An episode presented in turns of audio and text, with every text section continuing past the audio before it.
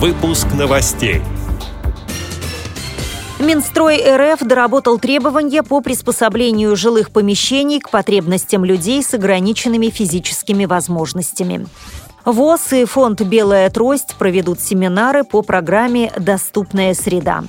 Фонд поддержки слепоглухих «Соединение» организовал мастер-класс по китайской живописи.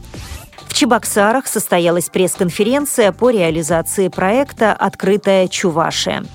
Далее об этом подробнее в студии Наталья Гамаюнова. Здравствуйте. Здравствуйте. Минстрой России доработал требования по приспособлению жилых помещений к потребностям людей с ограниченными физическими возможностями, пишет сайт «Большая Москва». Проект постановления правительства РФ совершенствовался на основании замечаний и предложений. Сейчас он находится на стадии общественного обсуждения на сайте regulation.ru. Министерство подключило к дискуссии представителей профильных ведомств и застройщиков. В совещании, которое инициировал Минстрой, приняли участие представители Всероссийского общества глухих, Всероссийского общества инвалидов и Всероссийского общества слепых, а также руководители профильных отделов государственных ведомств. Все собравшиеся поддержали проект, далее его должны согласовать Минтруд, Минздрав, Минэконом, Минюст и Минфин России. В документе есть общие требования к обустройству прилегающей территории, крылец, внеквартирных коридоров, дверей и проемов. При строительстве есть возможность учитывать потребности конкретных категорий инвалидов.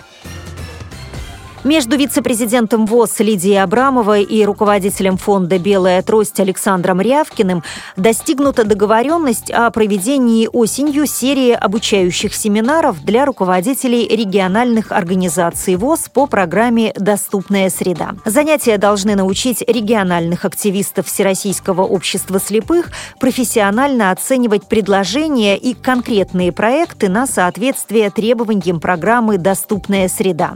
Делится информацией пресс-служба ВОЗ.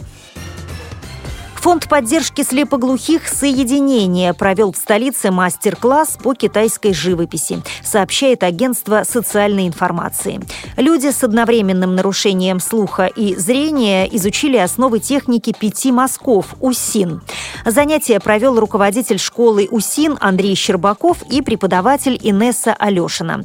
На первом уроке ученики с помощью кисти и красок изобразили на бумаге бамбуковый побег и дерево. Результаты эксперимента экспериментального мастер-класса будут проанализированы специалистами, которые разработают методологию курса китайской живописи для внедрения его в сети региональных досуговых центров для слепоглухих людей. Цитирую слова Андрея Щербакова. «Результат удивил всех. Люди с нарушением слуха и зрения смогли освоить основы техники быстрее зряче слышащих, которые всегда боятся допустить ошибку». Конец цитаты. Добавлю, что живопись УСИН не диктует правил. Автор свободен в выборе художественных инструментов, поверхностей и сюжетов. В Национальной библиотеке Чувашской республики состоялась пресс-конференция, посвященная промежуточным итогам реализации социально значимого проекта «Открытая Чувашия». Его задача заключается в том, чтобы на средства гранта, выделенного Русским географическим обществом по итогам Всероссийского конкурса 2015 года, издать учебник «География Чувашской республики». Книга будет дополнена рельефными картами. Помимо этого создадут аудиоуроки по географии Чувашской Чувашской Республики на электронных носителях, а также проведут семинары и экскурсии для учащихся Чебоксарской специальной коррекционной общеобразовательной школы-интерната, пишет пресс-служба ВОЗ. С этими и другими новостями вы можете познакомиться на сайте Радио ВОЗ. Мы будем рады рассказать о событиях в вашем регионе. Пишите нам по адресу новости собака ру. Я желаю вам всего доброго и до встречи.